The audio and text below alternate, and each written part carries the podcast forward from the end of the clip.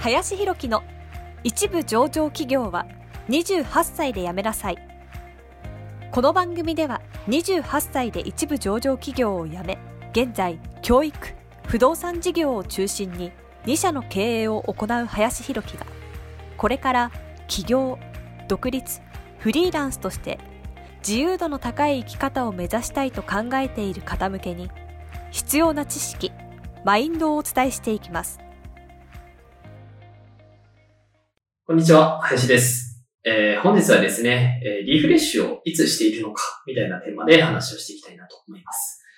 えーまあ、たまにですね、まあ、そのリフレッシュとかね、えーいつしてるんですか、えーいつ休んでるんですかみたいなね、質問をいただくこともあるので、まあ、そこに対してですね、まあ、僕はじゃあどういうふうにね、リフレッシュしているのかみたいなところに関して話をしていこうかなと思います。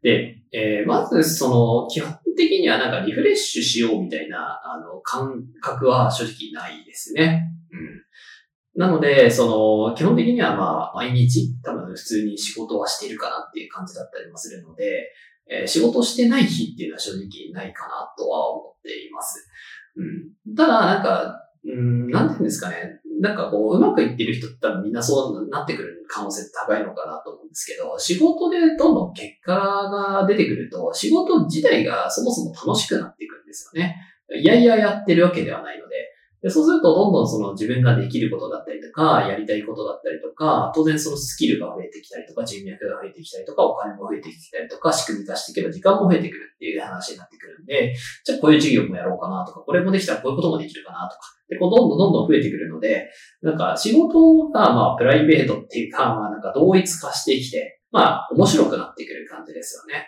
うん、なんでまあ別にそのリフレッシュしようとかっていう概念はそんなにはないかなっていうのは正直、えーありますというところです。とはいえ、なんかその同じ刺激がないみたいな、ね、形になっちゃうと、うん、なんかこうアイディアとかも含めて、えー良くないなっていうふうには思ったりもするので、なんでまあ僕はその移動は結構してるんですね。いろんな場所に行ったりとかもそうですし、えーいろんなアイディアとか発想とか、この YouTube のネタとかもそうですけれども、えーのためにも必要かなと思っているので、だからまあ結構その、安っていうよりかは、その合間にいろんなことやるっていうようなイメージですかね。うん。なんでまあ美術館とか、それこそ音楽ね、鑑賞みたいなのもそうかもしれないし、まあ本読んでたりとか映画見てることももちろんありますし、スポーツも好きなんでスポーツ観戦してるっていうかまあ、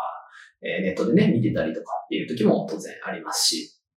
って感じですかね。で、あとはまあ移動もやっぱり頻繁に結構してますけれども、まあその移動することによって、またね、そこで見える世界が変わってきたりとかもするんで、まあ別にでも移動中仕事できるんでね。だからなんか一日とかなんか何日間かバカンスで休もうとか、なんかそういう感覚っていうかは、まあ日々いろんな場所とかいろんな経験しながら仕事もするみたいな感覚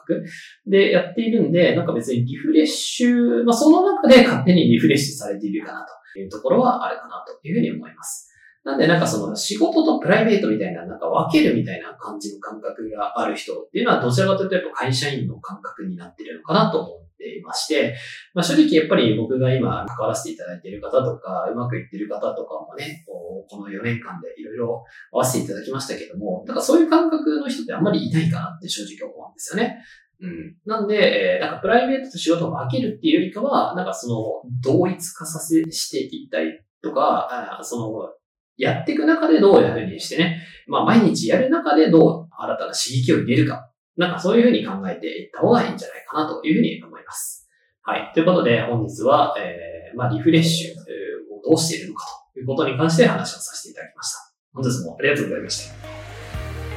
本日の番組はいかがでしたでしょうか？この番組では林博樹への質問を受け付けております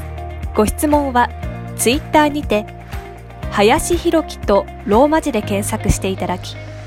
ツイッターのダイレクトメッセージにてご質問いただけたらと思います。たくさんのご応募お待ちしております。